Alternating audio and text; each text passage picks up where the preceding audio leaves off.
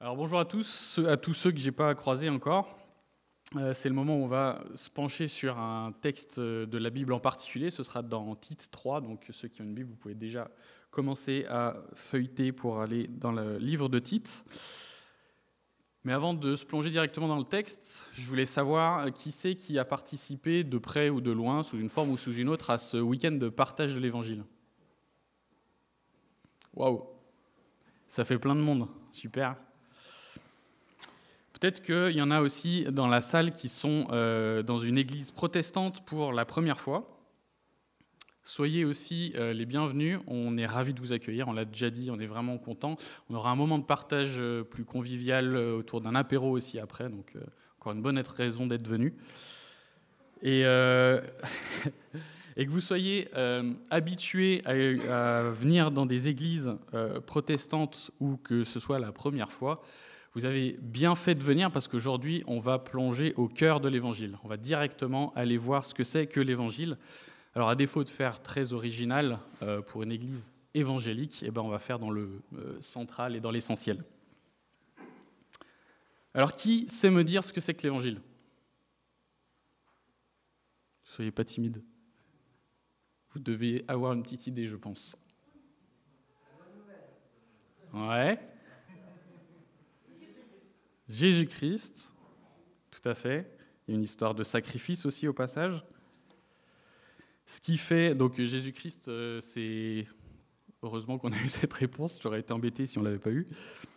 Ce qui, fait, euh, la, ce qui fait que l'évangile est si important, c'est que ça parle de, du Fils de Dieu.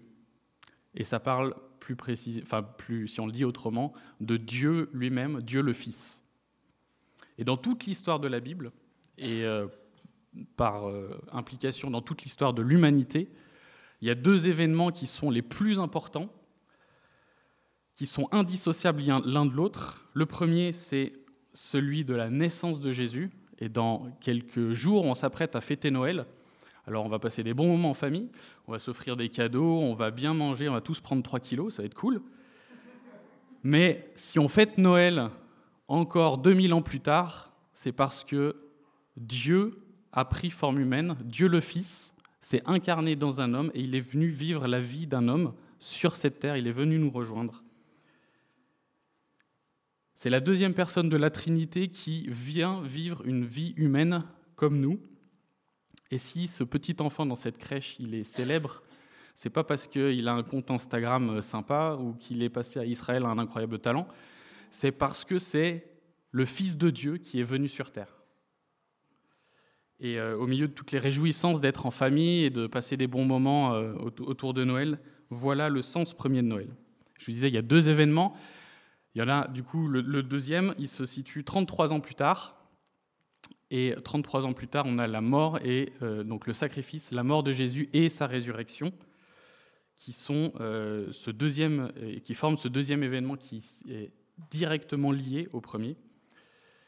Et lors de cet événement-là, Jésus lui-même va à la croix et va porter les péchés des hommes, va porter notre faute et notre rébellion. À ce moment-là, la justice de Dieu, elle vient s'appliquer sur, euh, sur Jésus. La justice de Dieu, c'est, bah, elle est juste par définition, c'est la justice, et elle est euh, parfaite à l'image de Dieu. Et, euh, et, du coup, elle ne tolère aucun mal. Aucun, aucun mal ouais. Et du coup, la, colère de Dieu va s'exercer sur Dieu son Fils lorsqu'il va rassembler l'ensemble de nos fautes. La colère de Dieu va s'exercer sur Dieu son Fils et il va le payer de sa vie. Si on le dit autrement, Dieu le Fils est mort pour nous sous la condamnation de Dieu le Père. Alors c'est une intro un peu cash, d'habitude j'ai des intros où j'essaie de trouver des blagues. Là c'est moins drôle, mais c'est ultra important par rapport euh, au sujet d'aujourd'hui et euh, à ces périodes de festivité. Peut-être que vous avez entendu ça des centaines de fois. Du coup, le challenge, ça va être, ça de rester avec moi jusqu'au bout. C'est mon challenge et c'est votre challenge aussi à vous. Peut-être que c'est la première fois que vous entendez ça aussi. Et euh, en tout cas, ce que je voulais souligner, c'est que ces deux événements, la naissance de Jésus et la croix, le sacrifice de Jésus, ils sont liés, on ne peut pas les séparer. Si Christ n'est pas Dieu qui s'incarne, si Jésus n'est pas le, Fils de Dieu, Dieu lui-même qui vient, bah, la croix, c'est la crèche, c'est juste une fable. Et la croix, c'est juste une erreur de justice d'il y a 2000 ans. Et puis, en fait, on peut rentrer chez nous parce que ce qu'on fait là n'a pas de sens dans ce cas-là. Mais ce qui est. Pourquoi est-ce que l'évangile, c'est la bonne nouvelle? C'est parce que justement, celui qui est né dans cette crèche-là, c'est le Fils de Dieu. C'est Dieu le Fils lui-même qui prend forme humaine. Et cette bonne nouvelle, 2000 ans plus tard, c'est toujours, toujours une bonne nouvelle et ça, ça, ça ressemble à un sauvetage. Et c'est de ça qu'on va parler aujourd'hui. Ce sauvetage, il impacte nos vies et il transforme nos vies 2000 ans plus tard. Pas vrai?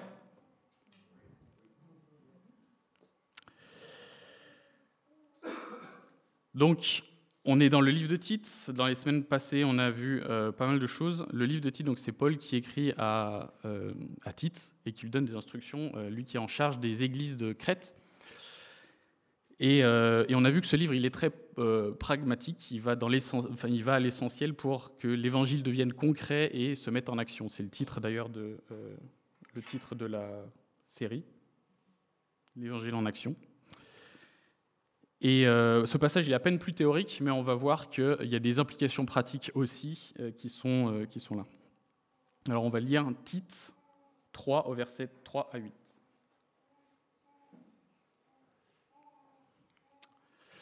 Nous aussi, en effet, nous étions autrefois stupides, rebelles, égarés, esclaves de toutes sortes de passions et de plaisirs. Nous vivions dans la méchanceté et dans l'envie. Nous étions odieux et nous nous détestions les uns les autres. Mais lorsque la bonté de Dieu, notre Sauveur, et son amour pour les hommes ont été révélés, il nous a sauvés. Il ne l'a pas fait à cause des actes de justice que nous aurions pu accomplir, mais conformément à sa compassion, à travers le bain de la nouvelle naissance et le renouvellement du Saint-Esprit qu'il a déversé avec abondance sur nous par Jésus-Christ notre Sauveur. Ainsi déclaré juste par sa grâce, nous sommes devenus ses héritiers, conformément à l'espérance de la vie éternelle. Cette parole est certaine et je veux que tu te montres affirmatif là-dessus afin que ceux qui ont cru en Dieu s'appliquent à pratiquer de belles œuvres. Voilà ce qui est bon et utile aux hommes. Jusqu'ici la parole de Dieu et avant de continuer de creuser ce texte, je vais prier. Seigneur, merci pour la, joie et l'opportunité de se rassembler autour de ta parole. Merci pour cette parole que tu nous donnes et qui annonce cette bonne nouvelle. Je te demande de, d'ouvrir nos cœurs. On a souvent le cœur euh, dur et ouvre nos cœurs, Seigneur, rends-nous sensibles à ton message. Et euh, ouais, je te remets le, la suite de, de ce texte. Amen.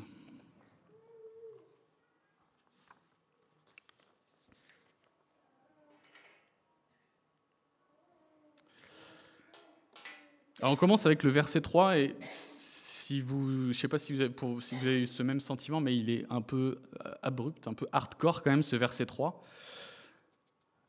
Paul nous dit qu'on était euh, stupides, rebelles, égarés, esclaves de passion, qu'on était méchants, qu'on était odieux.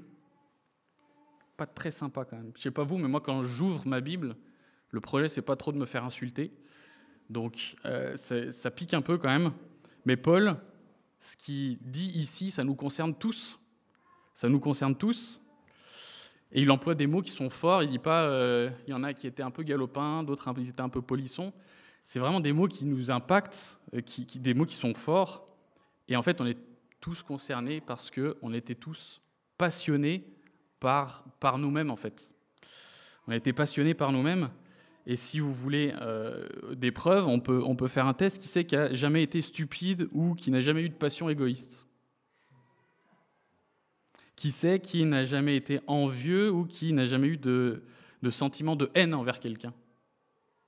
Pas beaucoup de mains qui se lèvent. Et je pense que c'est normal, on est tous, on est tous concernés par ce truc-là. Alors moi, mon premier réflexe quand je lis un truc comme ça, c'est de me dire, bah, j'étais pas j'étais quand même pas si mauvais que ça. J'amoindris un peu, je dis oh mollo, mollo. Mais non, non, non, parce que ma, conscience, elle n'est pas étalonnée au bon endroit et la référence, c'est la sainteté de Dieu.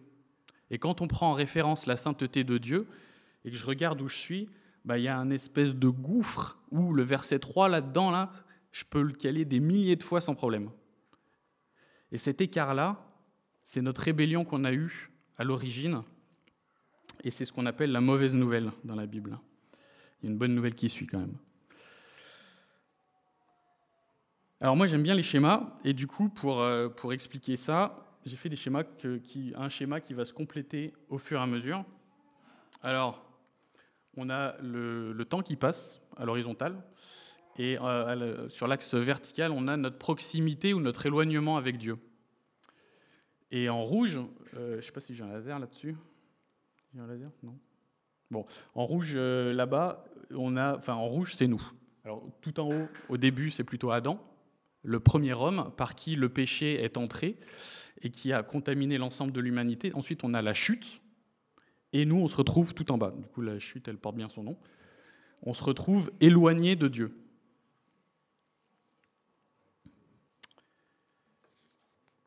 Alors on continue au verset 4 euh, et 5. Euh, ces versets-là, ils nous disent que nous avons été sauvés. Et là, on a la bonne nouvelle. Mais si on regarde, il y a un passage qui dit ⁇ Et il ne l'a pas fait à cause des actes de justice que nous aurions pu accomplir ⁇ que nous aurions pu accomplir.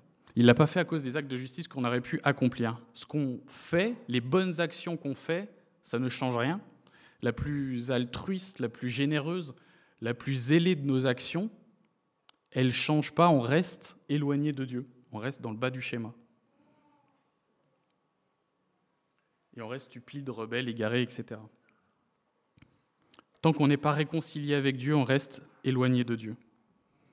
Alors qu'est-ce qui dit le texte des raisons de ce sauvetage s'il est immérité et si on, a eu cette rébellion, Eh bien le texte il parle de la bonté de Dieu, de l'amour de Dieu et de sa compassion.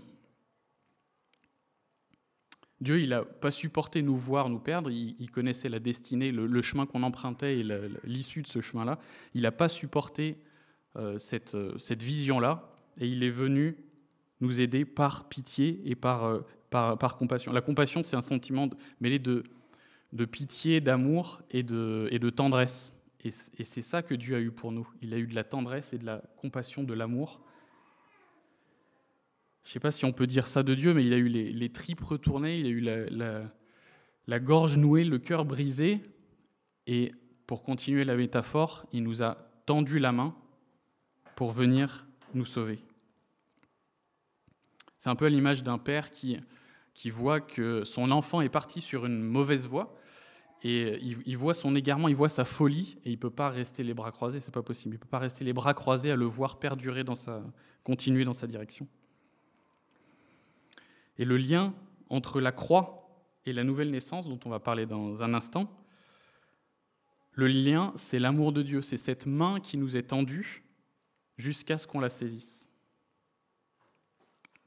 Ce qui fait sens aujourd'hui en 2019, c'est que c'est ce même amour qui a mis Jésus, le Fils de Dieu, sur une croix. Et ce même amour-là, il nous tend la main aujourd'hui pour nous proposer une réconciliation. Cette main, elle nous a été proposée de, nombreuses fois dans notre vie et on l'a, on l'a, euh, on l'a refusée, on a craché dessus, on l'a, on, l'a frappée jusqu'au moment où on l'a accepté, quand on est devenu euh, enfant de Dieu. Et cette main tendue, quand on voit le prix que ça a coûté, on peut que avoir un sentiment de... C'est un espèce de mélange de, profonde honte, parce qu'on se rend compte de notre rébellion, et d'infinie reconnaissance, parce que ben, concrètement, il nous offre une seconde chance. On ne mérite pas ce sauvetage, c'est un pur acte d'amour et c'est gratuit. Et si vous êtes chrétien de longue date, ou pas de longue date, si vous êtes tout simplement enfant de Dieu depuis quelque temps, peut-être que comme moi, vous avez tendance à oublier que euh, ce même amour-là qui a été euh, déployé à la croix, c'est le même amour que vous avez reçu euh, lors de votre conversion, et c'est le même amour qui pardonne vos fautes de cette semaine. C'est ce même amour-là dont on parle il n'y a pas de schéma plus compliqué. C'est ce même amour-là qui pardonne nos fautes de cette semaine nos fautes de la semaine passée. Et c'est même Jésus, il va plus loin que ça, il pardonne nos fautes même qui, sont, euh, qui arrivent, qui vont venir, parce qu'on n'est pas parfait. C'est comme si, c'est comme si vous aviez euh, euh, quelqu'un vous fait du tort énormément, ça vous coûte très cher, vous faites l'effort quand même de lui pardonner, et puis il recommence, et vous faites encore, même ça vous coûte à nouveau hyper cher, mais vous faites encore l'effort de lui pardonner et il recommence à nouveau, et vous prenez cette décision de vous dire, tant qu'on reste en relation, je lui pardonnerai à chaque fois. Je déploierai autant d'amour nécessaire pour lui pardonner à chaque fois. Et c'est ça que Dieu a fait. Vous imaginez la quantité d'amour qu'il faut pour arriver à ça. Ce sauvetage immérité, il impacte nos vies parce que c'est la plus grande démonstration d'amour qui soit.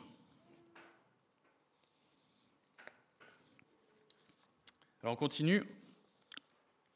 On, continue. Donc il nous a sauvés conformément à sa compassion. Et deuxième moitié du verset 5, à travers le bain de la nouvelle naissance et le royaume du Saint-Esprit, qui a déversé avec abondance par Jésus-Christ notre Sauveur. Si je vous pose la question, qui est l'acteur principal dans le salut? Ce n'est pas une question piège. C'est Dieu. Ouais. C'est Dieu.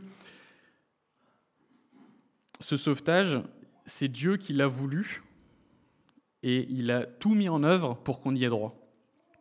Et le, rôle de l'homme là-dedans, c'est simplement de répondre à cette, à cette main qui est tendue. Il n'y a pas de, de, de règles, de moments particuliers, de bonnes situations. Il s'agit simplement de répondre à cette main qui nous propose une deuxième chance pour nous réconcilier avec Dieu. Et cette décision-là, c'est, simplement de constater l'amour dont on vient de parler. C'est un, package où on constate l'amour dont on vient de parler. On prend conscience de notre égarement et on a ce qu'on appelle la repentance. Donc c'est un regret par rapport à notre rébellion et on demande pardon à Dieu pour notre rébellion. Et on lui demande de venir dans notre vie parce qu'on a besoin de lui pour continuer notre vie. Et à ce moment-là on a le plus beau des cadeaux. On est dans la période de Noël, je ne sais pas si vous avez une, une wish list avec, euh, avec vos cadeaux dessus, mais si vous n'avez pas encore cette nouvelle naissance, nouvelle, nouvelle naissance, ça devrait être en haut de votre liste. C'est le plus beau des cadeaux qui existent. C'est gratuit, c'est Dieu qui offre. Et c'est surtout le cadeau qui peut avoir le plus d'impact dans votre vie sans aucun, sans aucun doute. Cette nouvelle naissance, elle nous permet de passer le plafond infranchissable qui était infranchissable avec nos œuvres. Cette nouvelle naissance, elle nous fait passer ce plafond-là, elle nous amène proche de Dieu. C'est ce qu'on appelle la, sanctification initiale. Et c'est Dieu qui l'a voulu et qui a tout mis en œuvre pour qu'on puisse y avoir droit. Alors on parle de nouvelle naissance spirituelle, mais ça n'a pas pour autant moins d'impact. Cette nouvelle naissance spirituelle, elle est, elle est très concrète. Déjà, elle nous fait changer de citoyenneté. On devient citoyen du royaume céleste. Et donc, euh, on, est, euh, on devient expat sur cette terre. Concrètement, ça veut dire que une nouvelle naissance, ça nous libère de tout un tas de chaînes et d'attachements qui nous attachent ici-bas. Ça libère des mauvais penchants. Une nouvelle naissance, ça comble aussi. Ça satisfait, vous savez, cette, cette question qu'on a, c'est quoi le sens de la vie? Moi, dans, mon, dans ma conversion et dans mon, dans mon parcours personnel, c'était un point essentiel.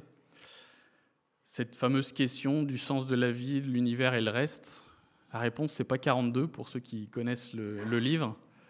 La réponse, c'est Jésus.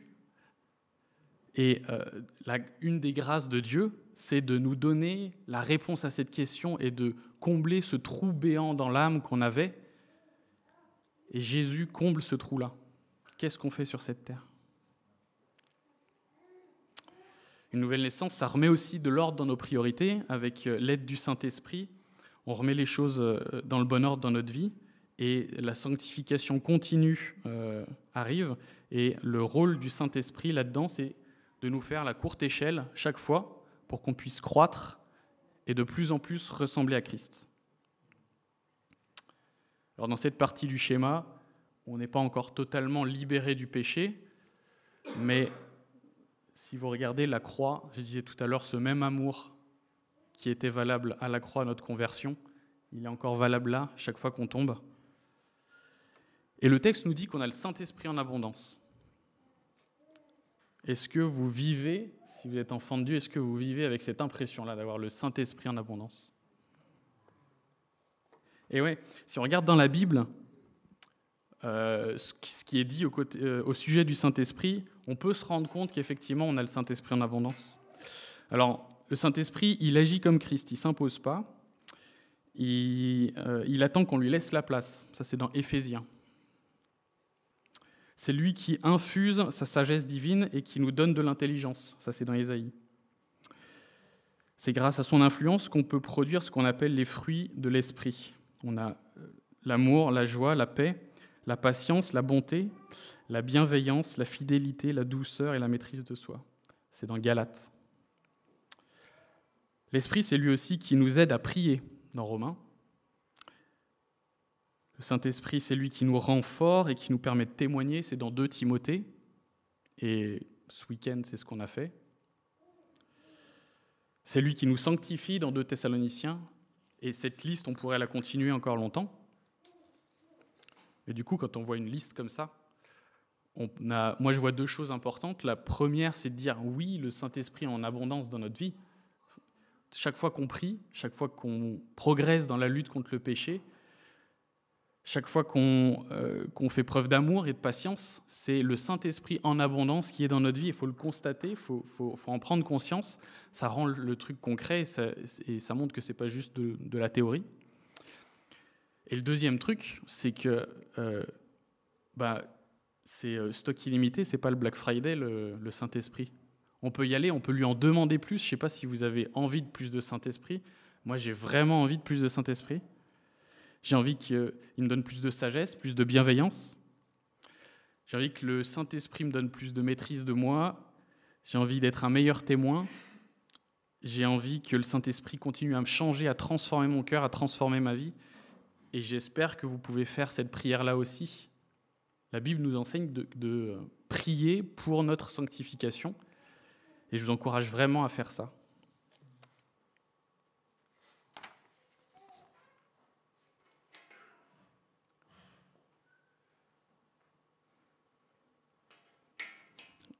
on arrive sur cette troisième euh, partie, dernière partie. On va, on va relire les versets 7 et 8. Ainsi déclaré juste par sa grâce, nous sommes devenus ses héritiers, conformément à l'espérance de la vie éternelle. Cette parole est certaine et je veux que tu te montres affirmatif là-dessus. Ainsi, ceux qui ont cru en Dieu s'appliquent. J'ai perdu le fil. Ainsi, afin que, pardon, afin que ceux qui ont cru en Dieu s'appliquent à pratiquer de belles œuvres. Voilà ce qui est bon et utile aux hommes. La justice de Dieu étant satisfaite, les enfants de Dieu sont lavés et justifiés, et donc ils ne sont plus condamnés.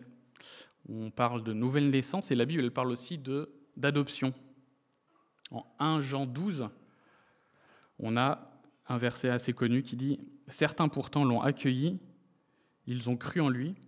À tout cela, il a accordé le privilège de devenir enfant de Dieu. Et quand on parle d'enfant de Dieu, c'est pas le schéma qu'on a, c'est pas euh, celui de bah, Dieu, c'est euh, une figure paternelle avec une, barbe blanche dans le ciel, il est créateur et on est créature, et du coup les êtres humains, c'est les enfants de Dieu. C'est pas ça le schéma.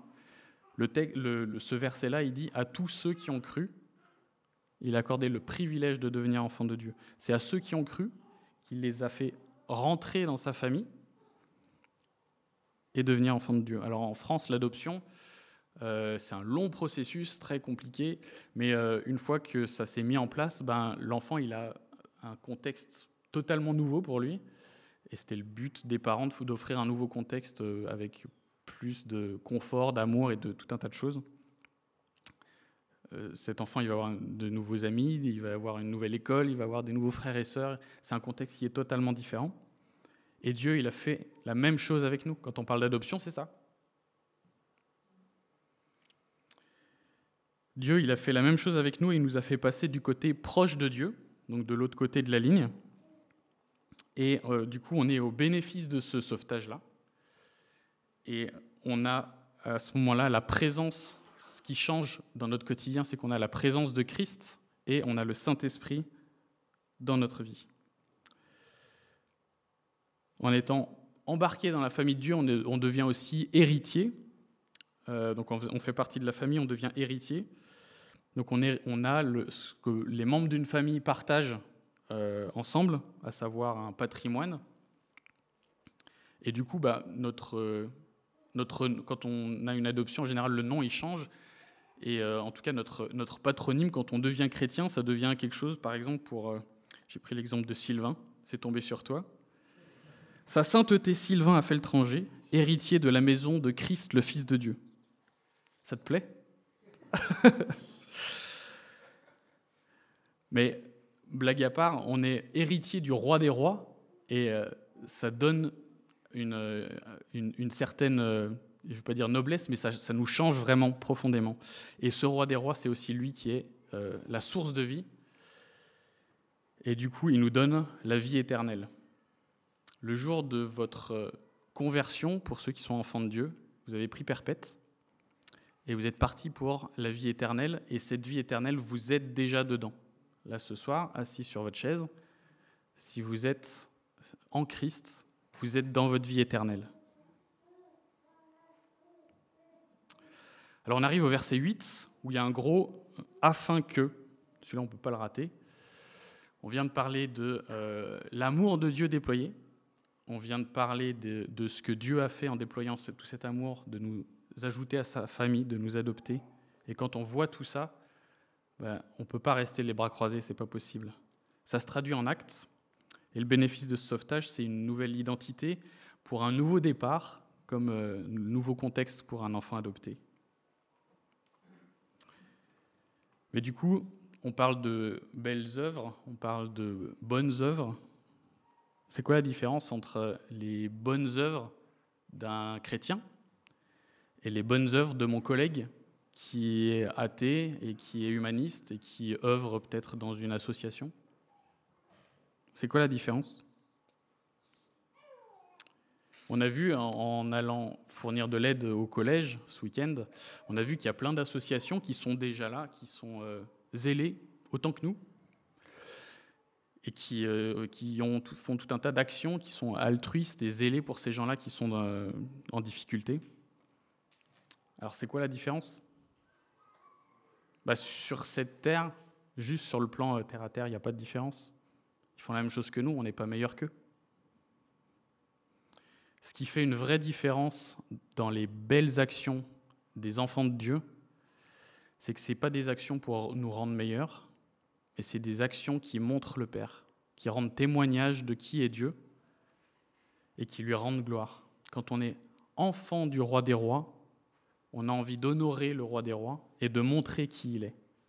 Et c'est ça qui fait la différence des belles œuvres des chrétiens. Les belles œuvres des chrétiens, c'est juste le témoignage de la présence de Christ dans nos vies et la proximité du Saint-Esprit. Alors pour mettre en pratique les belles œuvres en question, on a eu plein d'occasions d'en parler dans les, différentes, euh, dans les différents passages sur Tite. Mais systématiquement, ça se fait euh, toujours en deux temps. Le premier, c'est assis en Christ, à demander à Dieu, à demander à Dieu de nous changer le cœur pour avoir la bonne motivation. Et la bonne motivation, c'est rendre gloire à Dieu.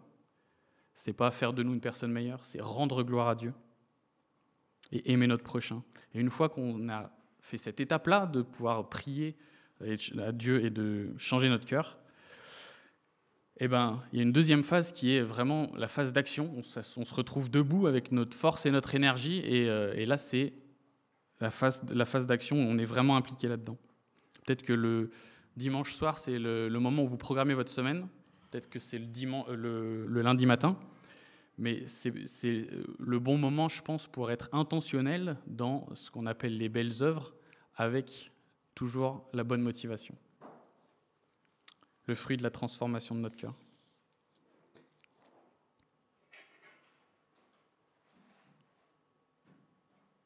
J'ai oublié une slide. Elles sont là les, belles œuvres qui rendent gloire à Dieu. C'est ce qui est le haut de la courbe.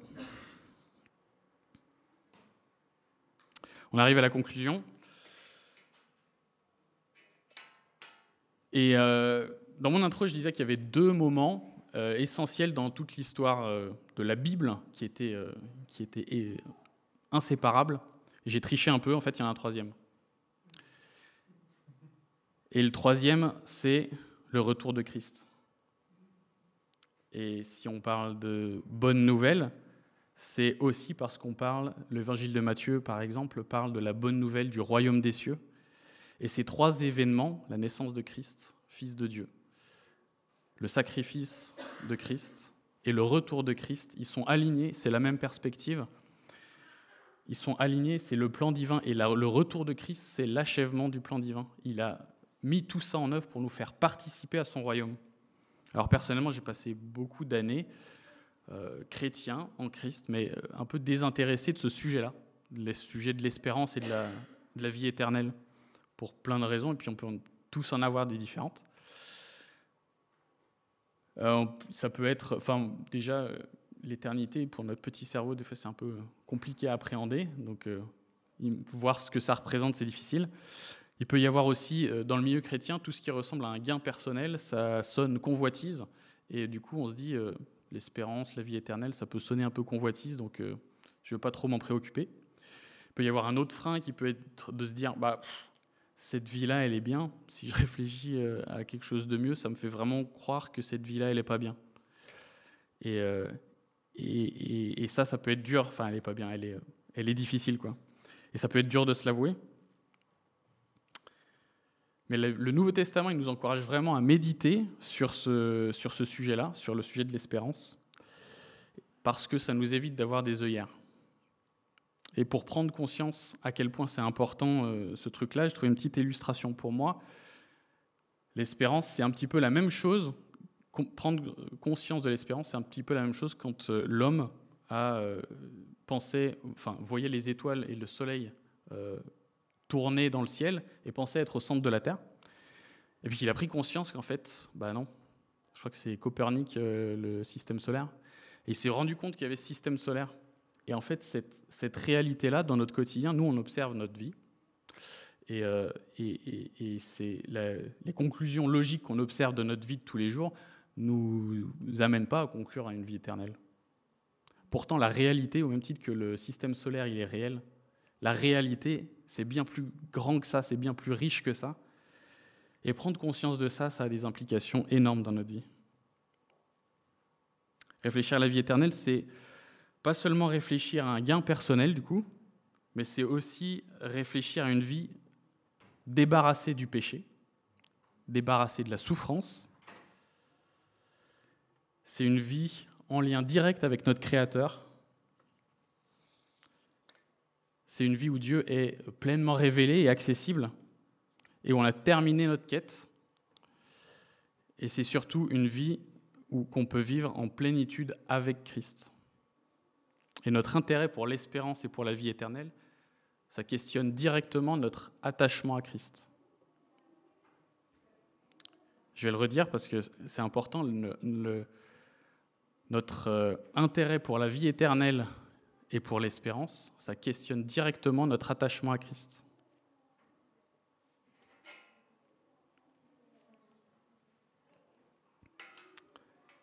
Je vous invite vraiment cette semaine à prendre un moment dédié pour, euh, pour méditer sur le sujet de la vie éternelle, méditer à une vie débarrassée du péché, avec Christ qui est pleinement révélé et avec ce sentiment de quête terminée. Prenez un moment cette semaine pour méditer à ça.